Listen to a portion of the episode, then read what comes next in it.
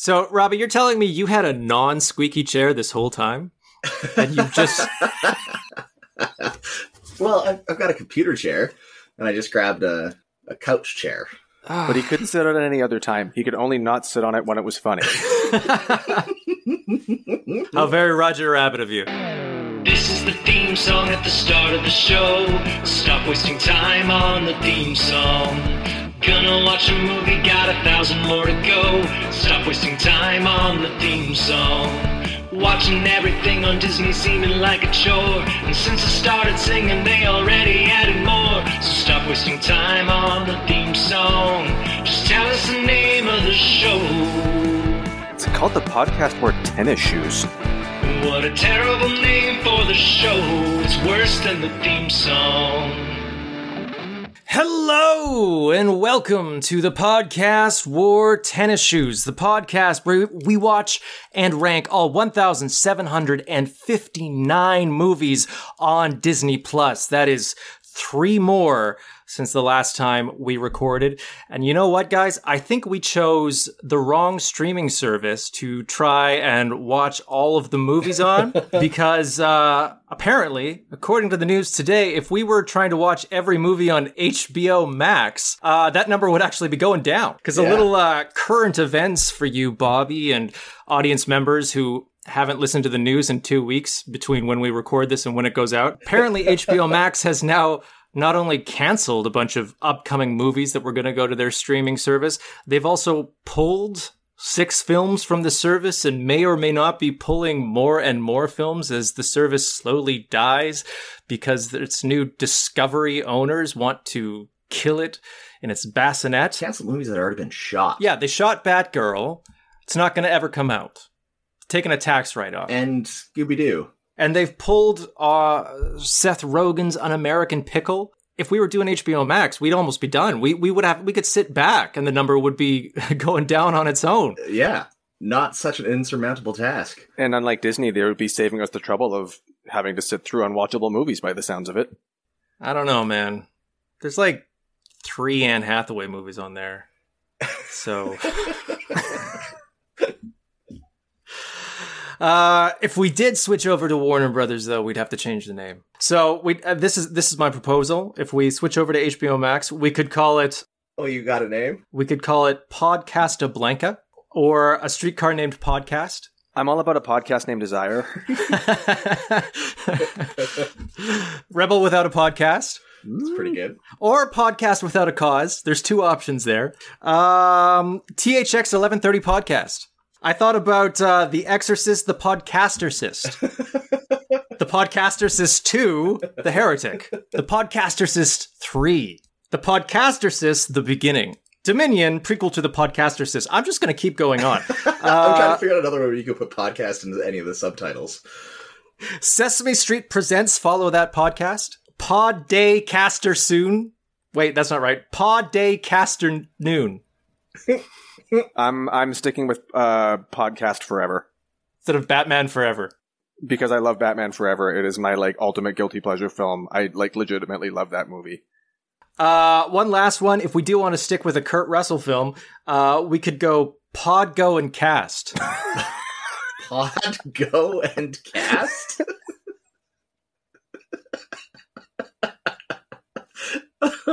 We would get so many uh. viewers because they would be like, "What the fuck does that even mean?" it honestly took me a minute to figure that out. I'm not going to lie.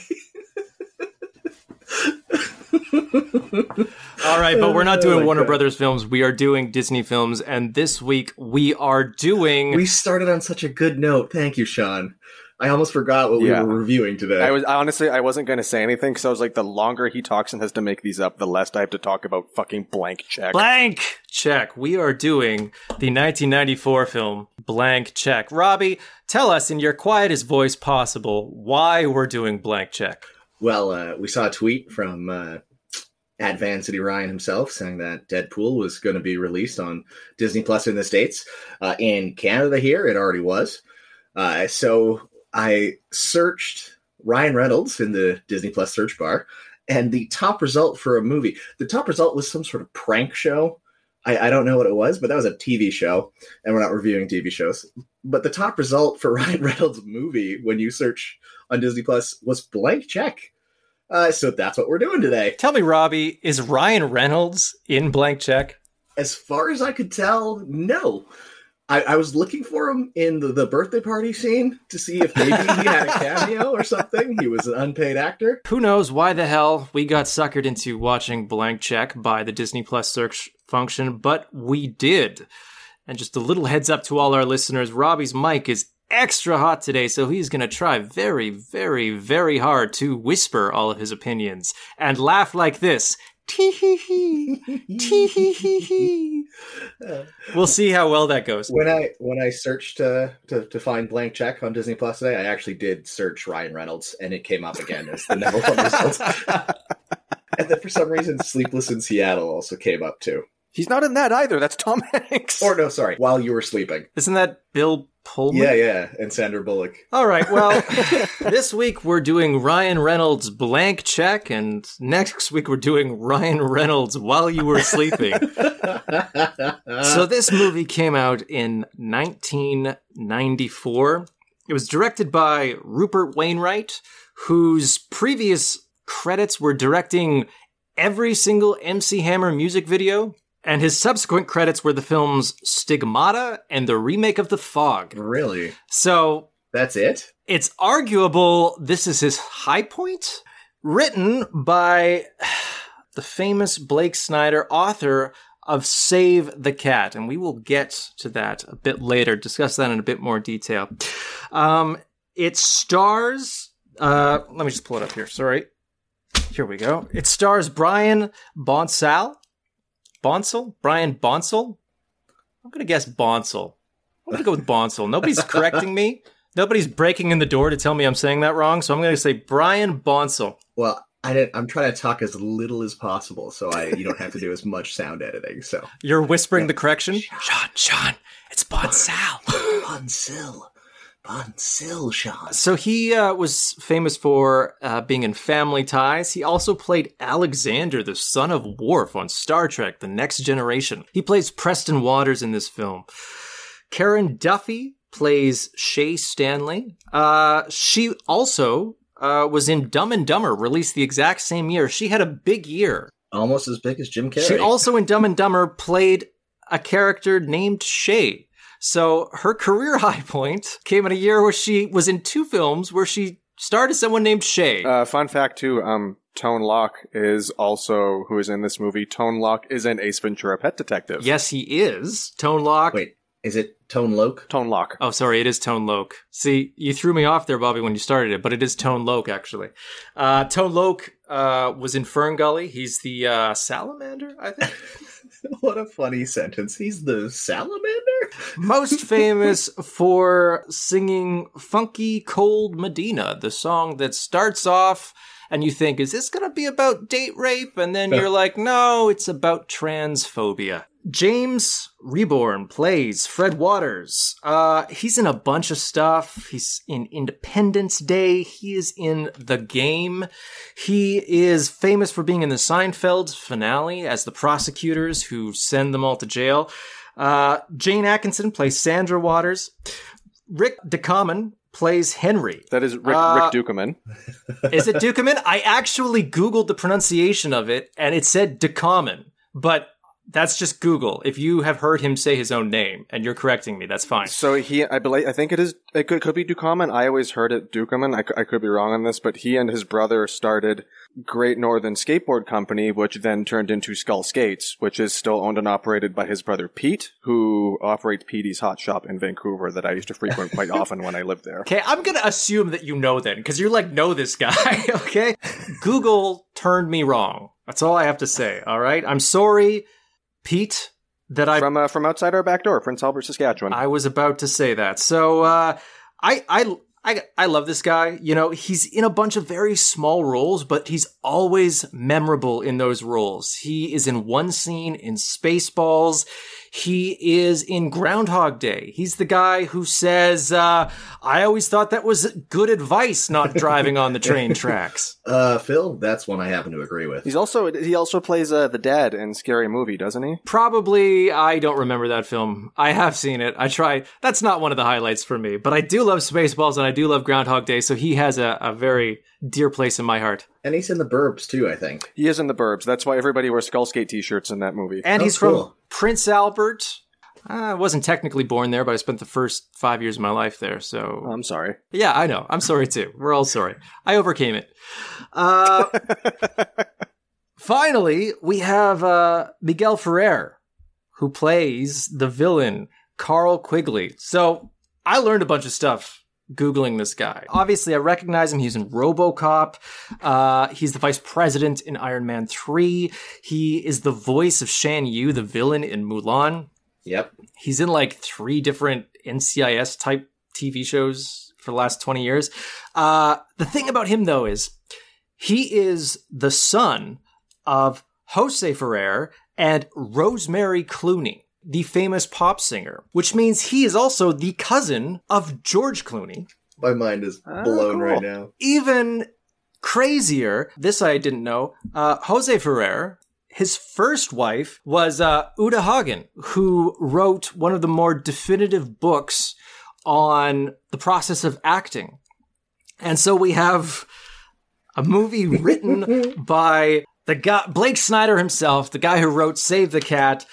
And we have another six degrees of separation that takes us to Uta Hagen, the woman who wrote the textbook on acting. We got some royal talent here, I gotta say. And what came out, ugh, is something else entirely. Did, um, did any of you uh, do a montage count? uh, I wrote in my notes that, like, once you get about to the second act, most of this movie is montage. It's Rocky Four levels of montage. It's, I think, five montages. It doesn't quite go uh, burlesque, where it cuts from a montage to a montage.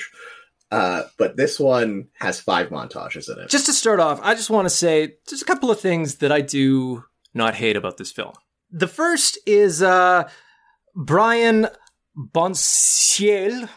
Is that how I pronounce it, Robbie? The kid who plays the lead, Preston Waters. Um, you know, this is basically peak era of Macaulay Culkin. This movie is just Disney saying we need our own Home Alone. Uh, Macaulay Culkin was in like a thousand movies in 1994. Like he was literally in every single movie that came out this year. This is a Macaulay Culkin role. I kind of feel like uh, Brian does just as good or better than Macaulay Culkin would have done in this role. I don't mind the kid. I think he's he's doing a pretty good job. Uh, and I like Rick, Rick Dukaman, Dukuman, Duku. This is just the episode where we mangle everyone's name. I googled them. This is the episode where I googled in advance, but apparently it was all wrong. anyway, Bobby, tell me again. What's his pronunciation? I again, I, Dukaman. I- you know, now you, I don't want to say it now because now you've got me convinced it's wrong. Okay, I'm gonna jump into Dukaman, but uh, anyway, Rick Dukaman. I like him in this movie. I think he's a lot of fun. I think he he puts a lot of charm into a ridiculous role about this this like middle aged man who's his best Hang out with a friend kid.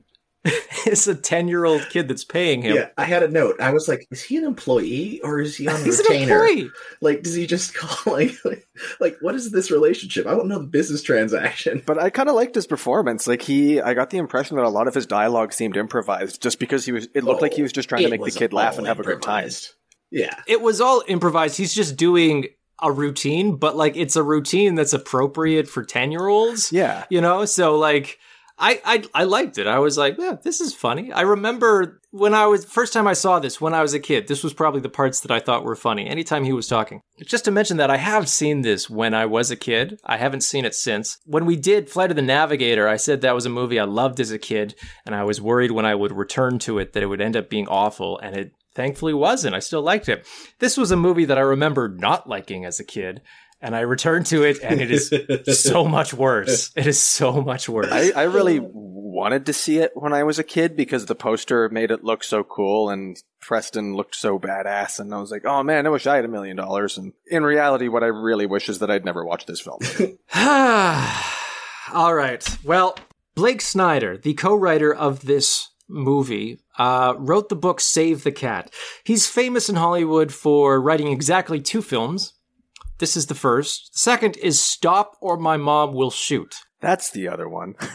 Why this guy is the authority on screenwriting well, it's not linked to the movies that he actually got produced. Now, he had a lot of unproduced screenplays that he sold. He sold a screenplay for a million dollars to Steven Spielberg called Nuclear Family. Hi-oh. Uh, the premise is a family goes camping at a nuclear waste site. Steven Spielberg got on the phone immediately and bought it for a million dollars. he bought the title. Those pun titles, man. Yep. You can't go wrong with that. There's a story in the book Save the Cat where Blake Snyder discusses selling this script. They wrote it and then they put together about a dozen children's backpacks and they filled those backpacks with fake money. And then they put the script in there too. And then they mailed these backpacks full of fake money to the people who would buy the scripts. I thought you were still talking about nuclear family there for a second. And I was like, what the hell does that have to do with that? no, this is how he sold Blank Check. The way he sold Nuclear Family is that he put the scripts into that of nuclear fake- waste. nuclear waste canisters. Yes, That, is that actually true? this is true. Yo, Yes, this is true. oh man, I'm so sorry. I, I burst your story. That's too funny. I didn't know that was actually a thing. No, it's funny that you guessed it. Uh, yeah, he sent that to Steven Spielberg, and Steven Spielberg was so impressed that he bought it for a million dollars. He sent this bag of fake money and a script to Disney executives, and they bought this one also for a million dollars. Blank Check is a million dollar script, and he cashed in all of that cachet to uh, write his book, Save the Cat, which breaks down the uh, formula for writing screenplays. And so I've recorded for myself his beat sheet of what you need to do to craft a standard Hollywood blockbuster family friendly film. And I just want to go through that when we go through this film. Okay? Okay. So the first thing he says It's only fair. is that at the beginning of the film, obviously, you need your opening image. And he says that the first image of your film uh, needs to be thematically and tonally connected to the rest of the film. Bobby, do you remember what the first image of this film is? It is. Is it Miguel Ferrer escaping? Train, is it Yeah. the railroad tracks? He's running down the railroad tracks.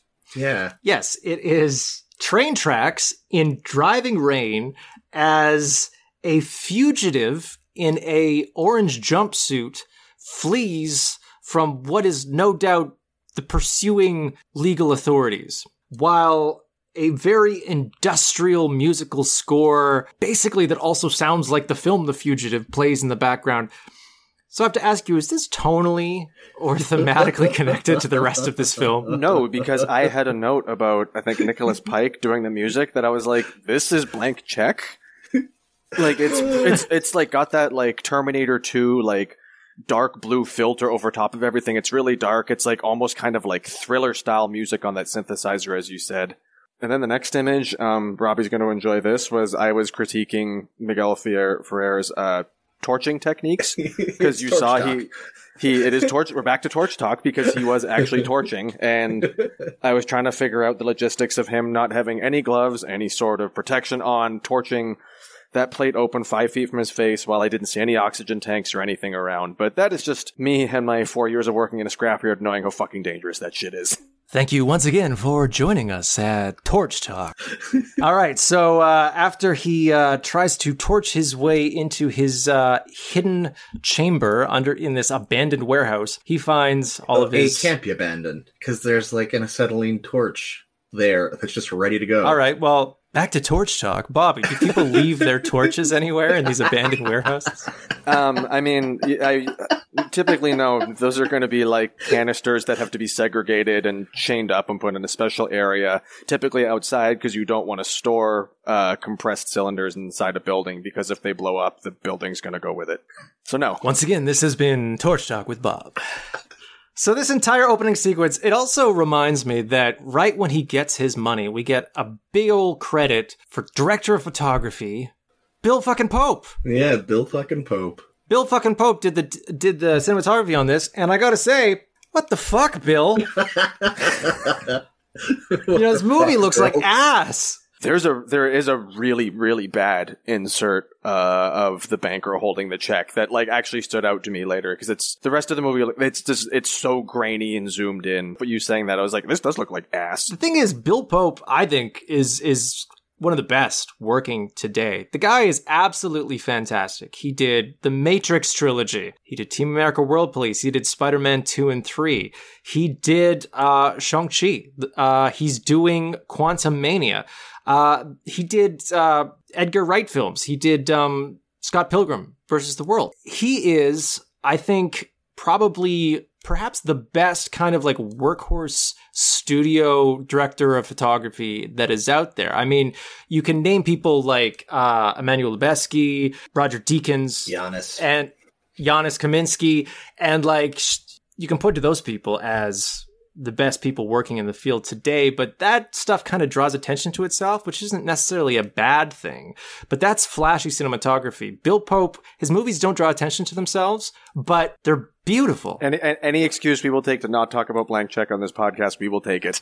We're never we're never gonna get there. We're never gonna get into this film. We're I'm like just- we're like 27 minutes in and we like haven't gotten past the opening credits. I just want to talk about Bill Pope. Anyway, I love Bill Pope, but I did not love the look of this film. I No. guess you got to start somewhere. Can we pause for one second? There's this really fucking weird noise in my house that I don't know if you guys can hear it, but I don't know if it's getting picked up. We pause just for one sec. I can't hear nothing. Is it a is it a is it a ghost? I think maybe it's just something outside. Maybe it's the hum of the fridge in the other room. If you guys can't hear it, then No. okay, it should be fine. I mean, if you're about to get ghost faced, we have it all on tape. Yeah. so that's cool. I, do- I just don't want this to get ruined. you don't care about getting ghost face. You just don't want to upset the audio quality. Yeah, we yeah, got yeah, Robbie yeah, yeah. over I- there. I- he can't even be bothered to switch out his fucking squeaky chair, but Bobby's gonna take a Yeah. knife to the face as long as it doesn't upset the recording. yeah. Ah, I guess we have to talk about this film. Yeah. So after we get this the fugitive intro, which I'm sorry, uh, Snyder has nothing thematically or tonally to do with the rest of your film, we're introduced to Preston, Preston Waters. And he's addressing the camera in one of those he's rehearsing a speech kind of ways. And his speech is about how he's telling his father that he doesn't want his brothers to use his room. Reveal that he's talking to his fish, who he's named Alan. So not a particularly creative young man, but whatever. um, and then his father and his brothers burst in because they're taking over his bedroom and to turn it into a business office to his brothers. Bobby, what the fuck is this business? It is a business of complicated 90s high fives, from what I gathered by their entrance into the room. I believe they patent and sell those to different teenagers in the neighborhood. They have like a stonecutter's handshake. Yeah. They like spin around and grab each other's foot. That's how they high five. It's never explained what they do, but they require computers for it and office space. It, like, so they, and they require such high tech computers that their dad steals one from his office Yes, for he them. does. The first lesson this father is teaching his sons about business is embezzlement, Yeah, steal from work. Misappropriation of assets. So Preston is uh, very upset at his brother and his dad for taking over his room to run some sort of handshake business out of that they, that they require, you know, two, three computers for. His dad uh, says to Preston, "Young man, in this family, industry gets rewarded. All you're doing in here is playing." It's like one of the first things his dad says on screen it's such oh my god i was so infuriated at his dad from that moment onwards All right, so that brings me back to the Snyder beat sheet. He says within the first five pages, you need to get the theme, and the theme needs to be stated explicitly to the protagonist. Someone needs to say to the protagonist what the theme of the movie is. So, Robbie, what do you think the theme of the movie is based on what you just said? capitalism it's just nothing but capitalism money makes you happy in this house, industry gets rewarded. Yeah. Um, the kids say, uh, he who has the gold makes the rules. yeah I also wrote down a possible theme uh, as it takes place within the first five pages is when his brothers punch him, they say, Don't rub it, be a man. Yep. So maybe that's the theme of the movie. Basically, anything that's explicitly said to the protagonist could be what he's going Yeah, for. and then the next scene our hero Preston has to go to some sort of amusement park for Butch's birthday, and he doesn't have any money. And it's just playing up the fact that money buys you happiness because all the kids with money get to go on all these rides, and Preston has to go on a merry-go-round and eat some wet cotton candy. Why are they making him go to this birthday party? Like exactly? this kid's life is is horrifying. He doesn't want to go. He's like, I don't want to go to this party. Yeah. His father forces him to go, refuses to give him money to pay to get into this place, and so he has to stand there and watch them go on rides. It's like his so fa- sadistic. It's summer vacation. Why is the entire class going to the school bully's birthday if you're at summer? You don't have to see any of the people Yeah. from school. Yet here he is going to one of those classroom birthdays where their parents are like, well, you have to invite the whole class. Not in the middle of fucking summer, you don't. I, I just said I have a note that says, "Wow, really driving home the capitalism theme here, aren't we, guys?" His brothers rob him at this point too, don't they? Or does that come after? That's before. That's in the first scene. His brothers rob him of his life savings. Yeah, his piggy bank, his Yeah. jar of change. to invest into the family business. He then takes the computer that the father lends them for their business, opens up a spe- uh, a, a text to speech program, Max speech, I think, or something is what it was called. and has the program say, "Damien and Ralph sleep butt to face," And it repeats that about 10, 15 times. and Damien and Ralph go, "Huh? Who said that?" As if they're confused about which of the three people in the room said Damien and Ralph sit, sleep butt to face in a clearly robotic voice. Uh, so they're not the brightest, the brightest people, I gotta say. Well, they started a business about handshakes, and they required two computers. I'm just stealing your joke now, Bobby. oh no, it's fine. And I mean, it's like they require two computers that none of them Yeah. know how to use. Like the dad steals them a computer and is like, well, I, don't, I don't know what to do with it, and just walks away. And then he says, "Preston, why don't you set it up for him?" He tells them, he's like, all you do around here is play. Industry gets rewarded. He forces him to do the brothers' work for them that is apparently their business, and then Doesn't reward him. doesn't give him any money. They have some sort of Cinderella situation going on here, right? Like Preston is a stepchild. Yeah, That's for the sure. only explanation for how they treat him. He is treated like Cinderella. The two brothers are praise rewarded. They are showered with cash and presents. And the parents are constantly berating Preston, punishing him for nothing, mocking him, and then forcing him to stand outside of a theme park and watch other kids have And fun. to skip ahead to the very end of the movie, uh, there's a birthday party. Mr. McIntosh and Preston have the same birthday. Preston's family goes to dinner for Preston's birthday without Preston. like he's he's a stepson, right? I'm not sure. I'm pretty sure that the the father is is not his father, and because at one point the the two brothers even refer to the father as pops, and he says, "Don't call me that." I don't know why you wouldn't want to be called pops unless you're actually not these kids' father. Like he's a stepfather. Like this whole situation is a Cinderella thing going on. Maybe. That's my that's my background. It's the only way to explain the way they treat Preston. Like it's it's it's abusive. It is psychologically abusive what they're doing to this kid. I, I guess this is the point where we just load on the parents because when after Preston gets hit by a car and brings home his bike, They ground him for getting hit by a car. yeah, they said we thought we taught you to to learn to take care of your valuables. Your possessions. Your possessions. They they value the bike above his life. He was hit by a car, and they say, "But what happened to the bike? You're grounded because the bike got damaged." Yeah, It's his It's comical. Suck. it's beyond suck. They're like evil, abusive, wicked step parents. I'm I'm gonna I'm gonna stand up for Jayne Atkinson in the role of Sandra Waters in that simply because there's no possible way she could do any of those things in this movie because her character barely exists. The mother is just there because the family needs to have a mother. She has all of six lines of dialogue in this movie. I'm not even sure she is the mother. I think they refer to her as mom on a couple of occasions, but like her dialogue is weirdly non-maternal because she is only there as a sex joke on like two occasions. Her introduction Yeah. beats me how this is in a Disney film for kids. But when the father is installing the computer and he's plugging it in, Oh yeah, and the two the two golden children, the the uh, the actual biological children, they say we don't know how to work it. And uh, he says the computer will teach you everything you need to know except how to make love to a woman. And then the mother enters at that exact moment and she says, I guess I know what to buy your father for Christmas. Now, I don't quite understand the joke because I'm not sure whether the joke means that the only thing the father's good at is how to make love to a woman. And so the old, she's like, well, I got to buy you a computer then because that'll teach you everything else. Or I'm because like the joke doesn't make sense. The punchline I think is supposed to be, oh, then I'll buy you the thing that teaches you how to make love to a woman. Yeah. But he just said the computer won't teach you how to make love to a woman. I don't understand the joke. Well, now, now in my theory, the mom, uh, in my head, uh, the mom uh, had Preston out of wedlock. Uh, she was so sick and tired of uh, the dad's shit that he uh, she she slept around. So that's why that's why the dad hates him so much. That makes perfect sense. Preston is a bastard child.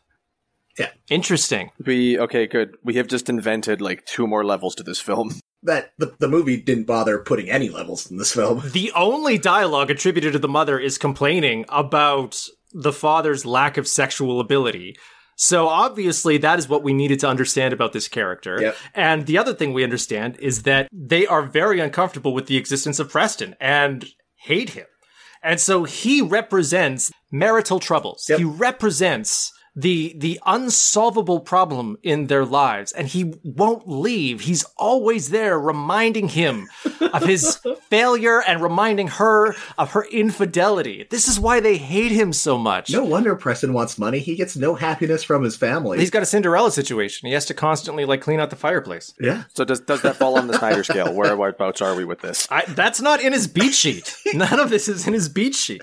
We're we're on uncharted land here, man. We are off the grid. We're going without a map. I have to say, I did enjoy the montage of him standing outside the amusement park watching them on rides. And again, I thought Oh, I didn't even write that montage down. There's six montages in this movie. there's a lot of montages, but I thought again, Brian. He was funny. I, I thought it was amusing just how sad he looked, and the the movie just kept going. You're, it's like we get the point, Yeah. and then it's like no, we're gonna cut to them having more fun, and cut back to Brian being sad, and cut to them having more fun. It's like four minutes of Yeah. this. Well, yeah, they had to drive home that capitalism is the answer. I mean, like that. I mean, there was this little part of me that's like, oh, that, I, I remember being that kid. That kind of sucks. I, I mean, yeah, it was it was effective and and you know, like it's funny, but like there was this little moment of like, oh yeah, I kind of I kind of remember being that kid. That did suck. I like the sequence. It goes on way too long, but that honestly made it funnier to me. Sorry, guys. I gotta, I gotta, I gotta stop for a second. I'm sorry. Got an emergency phone call. All right, well now we can um, record the important stuff without his audio ruining it. Now, now after forty five minutes, we can move past the opening scene of the movie. I'm, I'm perfectly willing to go very fast through the rest of this film.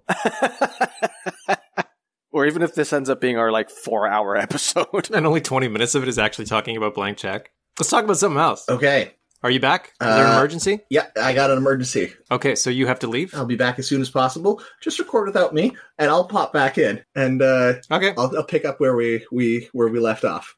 Just just cut in like my laughter. So every time you guys say something funny, just do this the exact same laugh over and over again. All right. Bye bye now. Where the fuck were we? I don't know. Uh, so we're talking about blank check. It's a movie about a kid.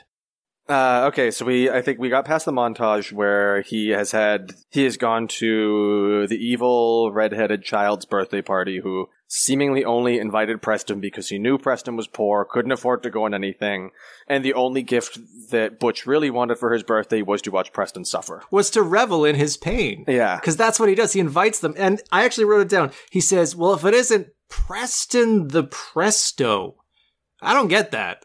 I mean, I know it's supposed to sound mean, but I, uh, what does that mean?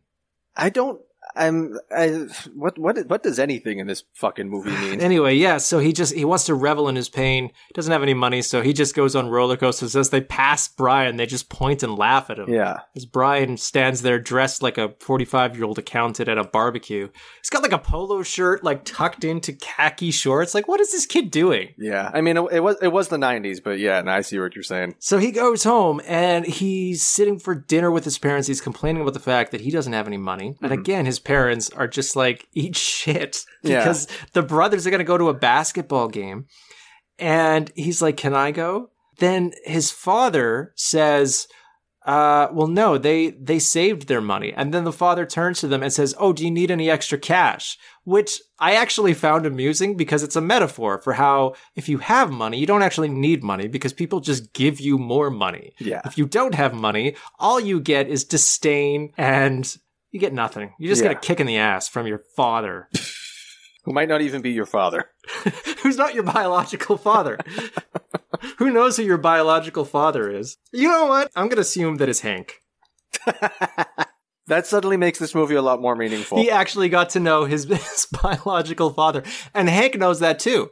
That's why Hank spent so much time with yeah, him. that's why that's why he's he's not even on retainer and why he's like there all the time. It's his only opportunity to actually get to know his son because he promised the kid's mother that he would never actually reveal it, even though the parents know the truth, but they don't talk about it. And you know what? And this this this adds up. I mean, as to like, yeah, you can just see it. Like, mom gets fed up of dad's bullshit, goes out for a night out of the town, rents herself a limousine. She's gonna. Ha- this is like finally gonna be her night. Okay, yeah, I, I like this movie. I, I like our movie. I better. called him Hank. I think his name is actually Henry. Yeah, it, yeah, it is. But I knew who you meant.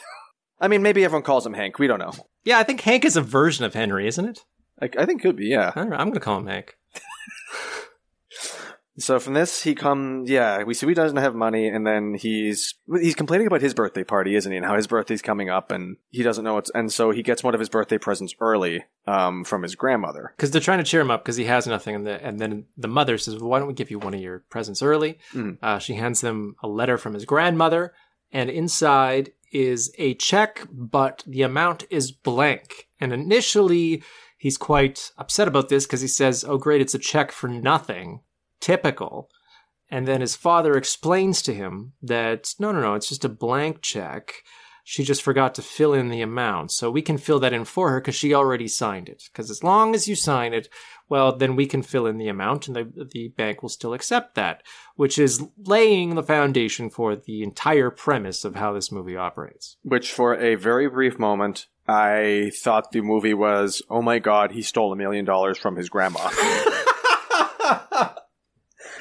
it completely changed my perception of this movie. the, pro- the plot of the movie is he steals a million from his granny and just goes on a spending spree.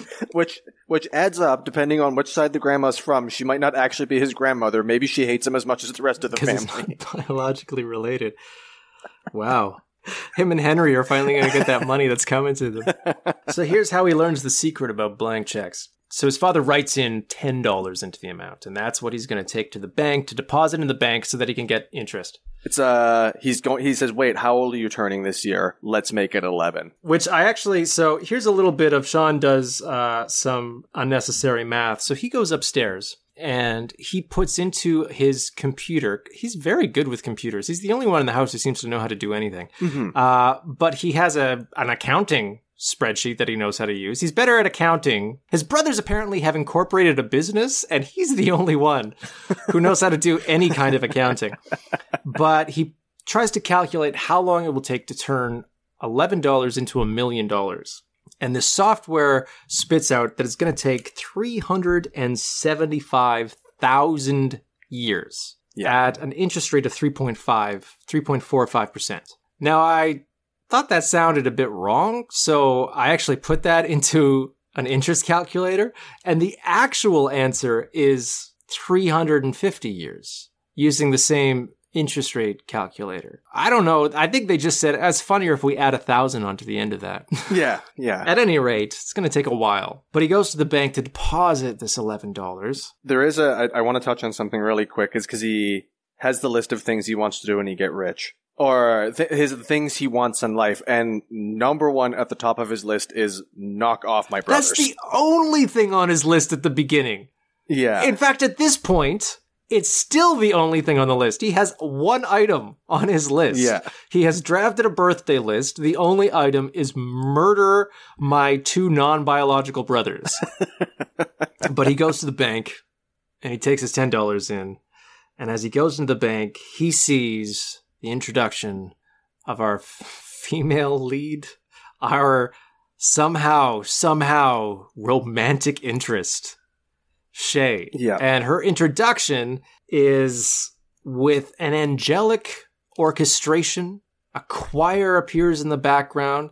Heavenly light comes down upon her. We see her walk in slow motion to the counter because she is a 35 year old woman who's working at the bank and he has fallen in love with her on first sight. I and I have my first note regarding her entrance is oh he's in love with the teller. So awkward.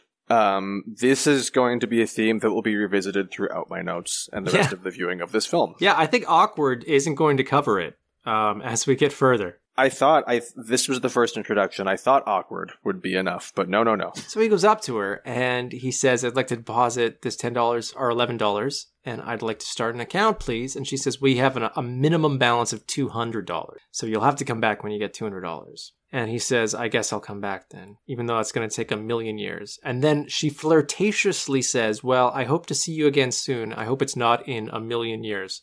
And at that moment, you hear that and you're like, that's a weird way to deliver that line. It sounds very flirtatious, but it's probably meant to just be friendly. It's probably just intended to be an adult woman trying to be charming and friendly to this Yeah. little boy To, like- who is intimidated. She's like the one person that's being nice to him. Is you kind of get is that you can tell he's upset. Yeah. And she's like, oh, I'll, I'll just be nice to him. Is the impression? Yeah, that's probably it. Except no, it's No. not. No, it's Uh, not. It's very clear that no, it's intended to be flirtatious. Um, as we continue through this movie, so he then leaves the bank, and at that exact same time, our villain returns. He walks into the bank with the million dollars that he had stored underneath his hidden warehouse, and he takes it into Bitterman, who is president of the bank, and apparently him and Bitterman have a past and they've been laundering money in the past and he needs to do a bit more laundering. He needs to take this million dollars, which is all in sequential bills, sequentially numbered bills, and he needs to launder it through the bank so that it can be turned into cash that he can then use. And Bitterman is reluctant to work with him again because Bitterman actually ratted him out during his original trial when he went to prison Mhm. but he threatens Bitterman's family, and so Bitterman agrees to do this money laundering. And he tells him, okay, I'm going to send someone in here tomorrow at 1 o'clock p.m., and they're going to have a check for a million dollars, and you're going to give them the laundered money. And he says, okay. He walks out of the bank, he gets in his car. Preston is biking away at the same time, and he basically runs over Preston, wrecks his bike. I did like the little like villainous touch, and like maybe this falls on the Snyder scale to make you not like the villain. That before he backs up, he blows himself a kiss in the rearview mirror of his Jaguar. So here we go. I just got to go back to our uh, beat sheet here. So we've got the theme stated to the protagonist on page five, which is either in this house we reward industry, or he who makes the gold makes the rules, or be a man, don't rub it. It's one of those. And then around page 12 is where we get the catalyst or the inciting incidents. That's approximately where we are now. We are right around the time he's going to be hit by the villain in the car. So he's on his bike, leaving the bank. The villain leaves the bank in the car. He hits him with the car, wrecks the bike. Uh, he's initially going to just leave, but there are some witnesses and there are some cops approaching. And so, in order to kind of calm the situation, he asks Preston, How much do you want for the bike? I'll pay you to the, for the damage I did to the bike. Preston doesn't immediately give him a number, so he just gives him a blank check that's signed. He gets in his car and he drives And away. he says, "Yeah," because he hears the sirens and he looks over his shoulder and says, "Tell you what, kid, give this to your dad. He'll know what to do." well, his dad did know what to do with the grandma. Yeah. And so it is kind of set up, uh, but also based on the dad's work morals of it's okay for me to steal from work. the exact same movie would have taken place had he given the check to his father. Yeah, it just would have been the father buying the castle, his Yeah. father getting the virtual reality set up, his father having the slide outside of his office into the pool. And then there would have been the family coming, being like, "Are you going to come home for your son's birthday?" Instead of throwing yourself a twenty thousand dollar party. And and him and Henry would have been best friends, even though Henry was the one who slept with his wife. that would have been a very different movie where Henry would have revealed to him at a very dark moment that he was actually the one who slept with his wife. And then in a fit of anger, he murders Henry. and then we have a third act where he's now on the run from the law running from both the gangsters and the police. on the exact same train tracks. Uh, yeah, and then then the fugitive intro makes sense. then it ties back because another rule of uh, the beat sheet is that you have your opening image, which is going to deliver your theme and your tone. And if you can, it's great to have a closing image that mirrors the opening image. And so in our alternate version of this movie, the closing image of the father running in the other direction down the same train tracks away from the law because he murdered Henry for making him a cuckold. So, so what I'm getting out of this is we're going to mail a child's back, a bloodstained child's backpack full of money, in the script. to Disney for blank check two. or inside the bag is, is is is a bloody chauffeur hat. All right, so where are we? What are we talking about here? Oh, so this is he comes home with the because this is where his parents are yelling at him about the bike. This is what you were talking about earlier. He comes home and his parents are like, "Wow, like I can't believe you got your bike ruined. I, we don't care about that you were almost hit by a car. That man almost did us a favor." Yeah, they Cinderella him once again. Yeah. They're so enraged that they've damaged this possession, uh, this this capitalist possession that they own, which they value over the life of their bastard child that Yeah. represents everything wrong with their marriage. Um, that they're enraged at him and they ground him for getting hit by a car because he doesn't protect his valuables enough. There was a little shot here, and I only made a note of it because he's wearing a calculator watch. Very 1994. Yeah. He's the only one in the house who can do basic math, I assume. But he's really he's really good at it, and that's that's the kind of note I have is because he knows enough that he perfectly types out the margins of a check through his printer so that he can print the check and not write the money, so it's not child's writing. Hmm Um, onto the blank check. But he also, you know, there's this whole thing of he's like, should I make it a hundred? Should I make it a thousand? No, I should make it a million. And then perfectly makes a fake check as if it was printed by a business. And I was like, hang on. He didn't know how to open a bank account earlier today. Well, you know, he's a he's a catch me if you can prodigy, basically. That's also what happens in the sequel. The father's on the run from the law for murdering Henry, and the son is an international fraudulent check thief. Yeah, oh, yeah, you know, no, I could, I could see that because with the money his father left over, the son uses it to kill his older brothers and therefore take up the mantle. See, that's what I'm. That, that's one of the things that surprises me, though, because this kid gets into a situ- situation where the top thing on his birthday list, in fact, the only thing on his birthday list a couple days ago, was have my brothers knocked off. He doesn't even say murder my brothers. He specifically wants to hire an assassin to murder his brothers. He then finds himself in a situation where he A, has a million dollars, and B, is constantly running into criminals. You would think this would be the optimal scenario yeah. to hire someone to murder his brothers, yet he doesn't take that opportunity. Well, you're set up to do it now. You've got the money. Just say Macintosh hired them. He's not real. You've got a Ponzi. You're fine. Yeah. Uh, he missed his opportunity. Anyway, so he takes this million dollar fake check to the bank. He takes it to a different teller. He goes up to the teller and he's hesitant, right? And so he's hesitant to give the check. And then the teller says, Well, are you coming? And it's a very kind of like resisting the call moment, right? We're right at the end of Act One. We're right gonna go into Act Two. He needs to take the plunge, to take the step to become the millionaire, but he's a little hesitant at first and he needs to be a little bit pushed where someone's like, Well, are you gonna do it? And I was like, Ah, there it is. There it is. Going into Act Two. That's the moment. So we're at about page 25. we're breaking into Act Two. He I, goes I just love this.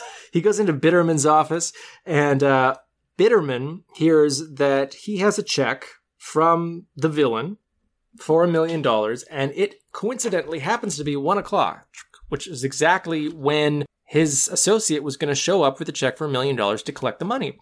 And the weird part is, is that Bitterman asks the kid, "Are you Juice?" And the kid says, "No." I mean, It, it- it, it, he says, "I'm not thirsty." yeah, he, say- he, he just looks at him. He doesn't say "Oh, juice. He just says juice. And the kid says, no thanks, I'm not thirsty. But it sounds like that's a no. Like it sounds like that's a situation Yeah. where you're like, I don't think this is the person. But for some reason, he takes that answer as affirming that this is the person that he's looking for. And he gives the kid $1 million in cash. The dialogue's written as if you could take it as gangster talk because the next line is, How did you run into him? And the kid says, Well, he ran into me.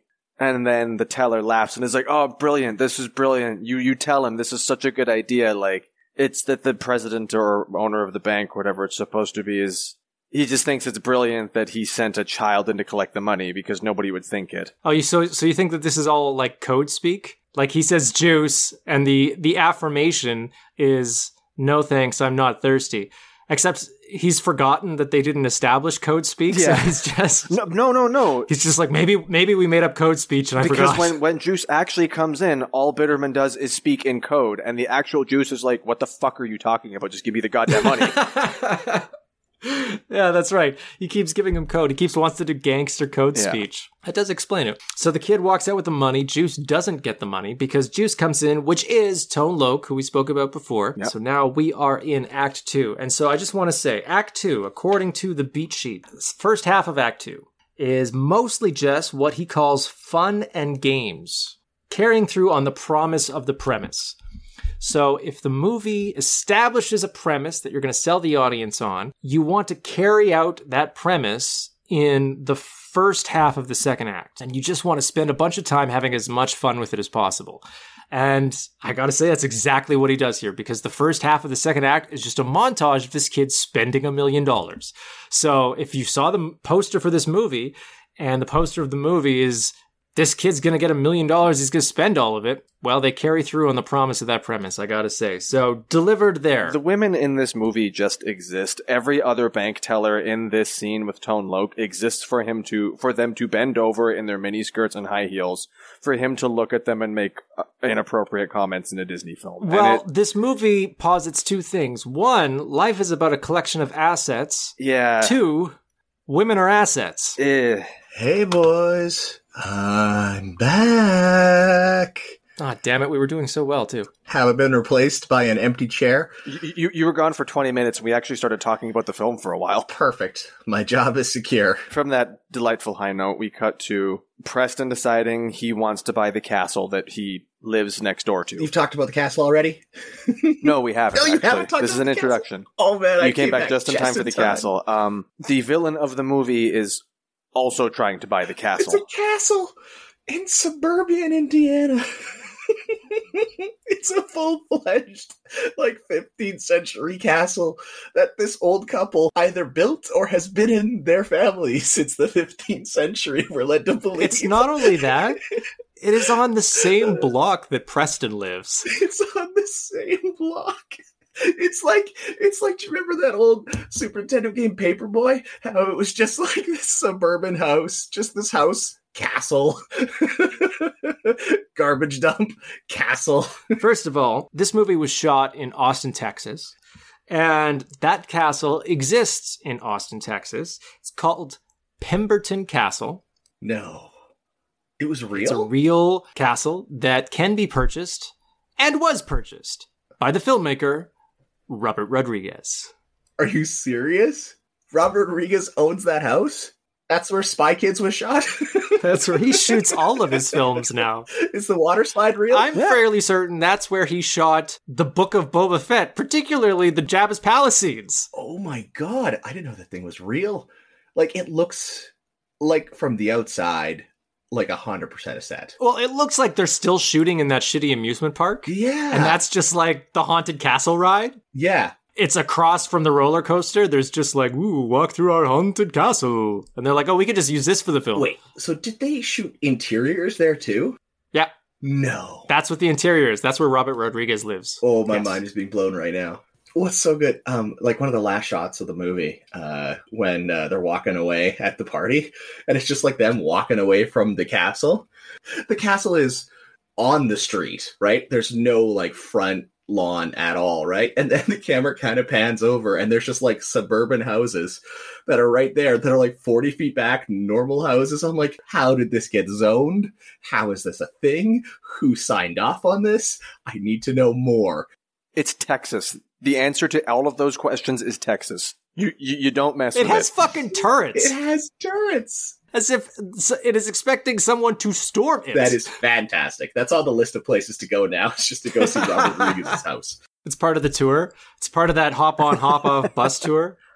This is also this was the moment that it like finally clicked on with me as I was watching it that I was like, "Oh, this is this is just Home Alone" because they literally lift a plot point from Home Alone where Macaulay Culkin in Home Alone 2, which came out 2 years prior in 1992, uses his talk boy to steal his dad's credit card and rent a hotel room in the penthouse suite in like the nicest hotel in New York. Preston uses his talking computer to pretend he is a man who wishes to purchase the castle. Just like how the black hole was Disney saying, we need a Star Wars, this is Disney saying, we need a Home Alone. Yeah.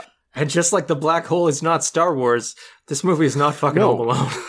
So what about um? When was Richie Rich made?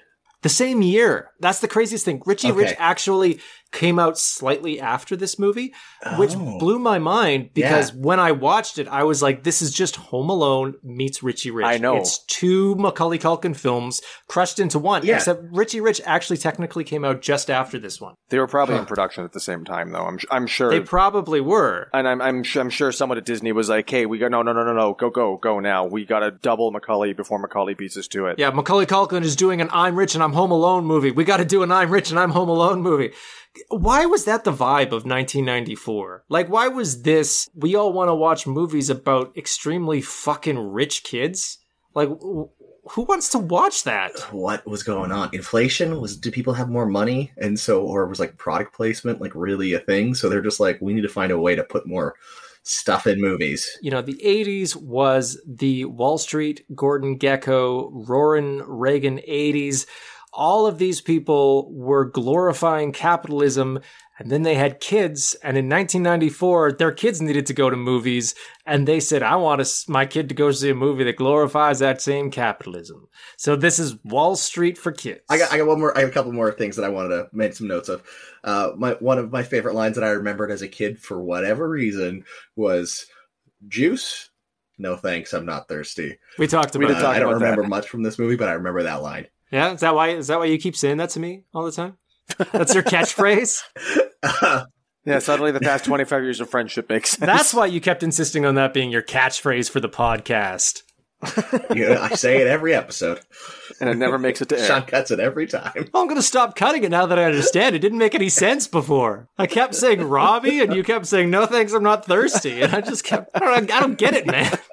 I also I also wrote down that the setup that the kid gets the million bucks is so so very dumb, so convoluted, so stupid. But the moment that Bitterman is like, "Do you want big bills or small ones or whatever he said, Yeah, uh, yeah, do, you, do you want big bills? No, thanks. Regular size regular will be size fine. will be fine. And then when he's loading it all in the backpack, that was quite fun. I don't know if it's the inner capitalist in me, but like the way it was shot, the music cues, it was kind of jaunty, and just like this expression of him getting away with it was was actually quite fun. In that scene, and then subsequently through a lot of the montages, the music cue is just "Oh Yeah" by Yello. Yeah. It's just bow bow. Really? It's that. But it, like it's it's an imitation of that. Like clearly the director was like, I want this to have like Ferris Bueller Day Off vibes, and the composer just put in a ripoff of Oh Yeah by oh, Yello. Oh, really? Fair, that's John Hughes too, isn't it? Yeah, that's John Hughes, which is Home Alone.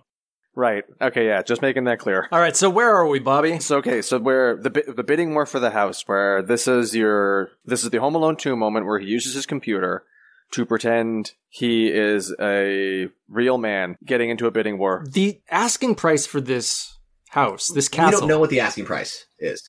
No, we do. Yeah. Oh. Because I paused. It's on that screen, on that floppy disk, real Okay. estate in the 90s. He pulls it up. It says the asking price is 220000 plus closing costs. Okay. First of all, Preston comes in with a bid of 160. So he has been a millionaire for So exactly five minutes, and he's already a So dick good. about his money. he's already lowballing He's everybody. so smart. He underbids by so much. They're asking 220. He bids Yeah, 160. Which happens to be ten thousand more than Miguel Ferrer's. which, Which he, he doesn't, doesn't know. know. He's, just, just- coming in hot with 160. it's perfect. Exactly. He he's he's been a millionaire for five minutes, and he is full Gordon Gekko. All right. Well, you, you've heard because his dad has been screaming at him his whole life about capitalism. He knows how it works at this point. The American way. He's a Sam the Eagle. His father does give off a Sam the Eagle vibe. he does. You know, and Sam the Eagle does seem like he's impotent too, so it makes sense. His impotent Muppet father. That adds another layer to our like other movie we made up while Robbie was away. Oh, what, what, what did I miss? Oh, but we have a whole backstory theory. Our theory is, is that um, Preston is actually the son of the mother and Henry, the driver. Which is why Henry enjoys spending so much time with him because it's his only chance to get to know his biological oh son. Oh my god, yes. Because he promised the mother that he would not interfere. Okay. And that's why his father hates him because his father knows that he's not his actual son. Yeah, yeah, yeah. Okay. Because he can't sexually get it up because his mother constantly complains about how he doesn't know how to make love to a woman Oh my god. In front of their children. in front of their children. That's how mad she is. She is openly berating his sexual virility in front of the children. That's what it's come to. All right, so where were we? we were still on the uh yeah, we were still on the uh just he bought the house, he got it out from uh under uh, Quigley's hands. hmm So he ends up paying three hundred thousand. Three three hundred thousand, where the mother gets one of her five or six lines of dialogue, where she comes back up the stairs. I'm gonna be gone till till, till two. You know what? Play it safe. Make it three. And that line makes its way onto the phone. No one clues into the fact that oh, wait, uh, now a human being spoke on the other end of the line and is bidding. Never mind. They said three. We're take it. Three hundred thousand sold. A human woman, a completely different person, said the number three. That's legally binding. And Under these Yeah. negotiations. I love I love how Miguel Ferrer just just just was like, no, I'm not gonna counter that. He's like this crook, right? he's buying a castle, and he's just like he got outbid by a child, but even he has principles. Like the premise of it is, there's no reason for him to be to doing this counterbidding. It's not like he needs it for a plan or something. He just wants to buy a house. he just wants the castle. yeah, He'll just get a a different castle. It's a buyer's market. Yeah. He can find a different castle for 150,000. Yeah. I do also like like the weird. I mean, I don't say like, but this other weird aspect of the rest of this movie is Miguel Ferrer just narrowly missing Preston and being like in almost the same place at almost the same time. And it starts with this scene. Like this is where the like sixth sense. Sorry, not sixth sense. Uh, fifth element of the hero and the villain are never actually in this almost in the same place at the same time and never actually meet. Well, he's just down the block. He's literally two doors down. He's two doors down. He uh, and being outbid by the child that robbed him. So he goes to Biderman and he says, okay, so this kid took the money. We got to find this kid. How are we going to find this kid? And Biderman's proposal is literally look in the classifieds. Yeah, kids, they're always doing stuff. and see where kids go. See what kids do. Because kids read the newspaper and the classifieds, and this is where they go. It's the dumbest plan. It's the dumbest plan. It's quite possibly the most insane. It doesn't even make sense from a plot standpoint because moving forward, all he needs to do is, all he needs to say is, let's go where kids are. Kids are at the water pools. You know, water parks. They are at swimming pools. They go to hot dog stands water and pools opposed to those non-water pools. Sorry. And they goes to the fountains like he could just name things instead he says i don't know what kids do let's look in the paper in the kids section I was like, when was the last time Biderman was around a kid? But apparently he has a family because Quigley keeps threatening, threatening to murder them yeah. So this is the buying montage. I think montage number two. I think. Yeah. Right now. Yeah, by this point, you are correct. Yeah. This, but this is the happy montage, not Yeah, the is- let's berate this poor child montage. he has $10000 in a wad of those bills so presuming he hasn't altered that the wad that he hands to henry is $10000 so he's given henry a pretty fat retainer to hang out with him yeah. And Henry sees a good deal when he he knows a good deal when he sees it. All right. This is assuming he's not actually the kid's biological father, but assuming he's just a stranger who says this kid's going to pay me ten thousand dollars to drive around, eat ice cream, play video games, and test out my stand up material on him. Sold. I will spend the next six days hanging out with this kid. His his routine got a little grating at the very end, but for the most part, yeah, I dug him. He goes on a long time. He does like a tight five on like killing birds with one stone. Oh, that was great. And skinning cats. and skinning cats. So the kid buys everything, and then uh, Shay, the bank teller, shows up. And the reason she shows up is that I believe the real estate broker takes all the cash he paid for the castle to the bank, Yeah, and then the cash has FBI Watermark. watermarks on Yeah. it. which okay, so is Biderman actually trying to get Miguel Ferrer caught? Well, I guess Shay has marked like because they know what he's doing. They've marked the oh cash oh my that he's planning really? to use. That's But- the only explanation. Why is it marked? So he got out of the safe, so she would have had access to that money before he put it in the safe, or had access to the safe, right? Otherwise, she's just marking random bills. He pulls it out of a safe, not the safe. He has a safe in his office. Either, either I guess she did that, or uh, Biderman is actually trying to sell out Miguel Ferrer again. He might be. We don't actually know what happens at the end. Maybe Biderman was in on the whole thing. Because he really doesn't want to be there. at the bank or No. with Miguel Ferrer. I don't know what he, he wants to do anything. He just seems very upset with everything that's going on in the whole movie. So because of this, because she sees the money and she knows that it was used to buy this house by a man named McIntosh, she goes there and she sees Preston again. And she says, Hey, little boy that I've befriended with no one around and I've walked into the backyard again. This keeps happening.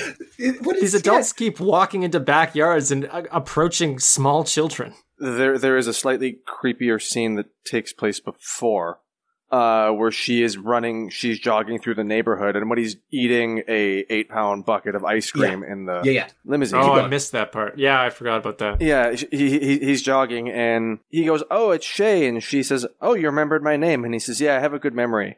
You see Henry in the front of the cab being like, "Great job, great job, just keep it up." It gets this is going to get so much worse, but that was like I, I cringed each time. She's out for a jog, and then she jogs up to the undercover FBI van, which just happens to be on the same street. What was she hoping to accomplish on that jog? It's not by Mr. McIntosh's house. They're just on a street coming back from a store, so by happenstance, she just happens to be going for a jog, and the undercover FBI van happens to be there. Like, the contrivances of this are so stupid. We don't know. Maybe she has a, a second undercover sting going on. Maybe she's flirting with a second 11 year old boy. There's an entirely Ah, separate yes. story going on. She is grooming some other boy for FBI related reasons. This that's just what she does. She has like three or four of them. At any rate, she shows up at the pool in the backyard. She's looking for Macintosh. And Preston says Macintosh isn't here, and she says, "Well, can I can I meet with Yeah. him tonight?" And he says, "No, he's busy tonight, but I'm available." And she goes, "You?" And he goes, "Yeah, I handle all of Macintosh's financial affairs, and I can tell you everything about him." And so she goes, "Really?" And he goes, "Yeah." No one, no one questions Well, this. I mean, from at this point, the movie is still trying to establish an out where they're saying this woman wants information on Macintosh, and she's just being nice to this kid to try and get information on Macintosh. And he says he's going to tell him about Macintosh if, you know, tonight, let, let's go get some food, go out for dinner. Okay. But then you cut to the date because it's a date. Because he takes her to like a romantic high end restaurant and she is wearing a cocktail dress. Mm-hmm. Can we? I want to go. I want to go back really quickly, really very quickly to the scene in the house because I think this is after he's bought everything. All the movers are in town. He's bought so much shit in the house that knowing his dad can't get out of his driveway.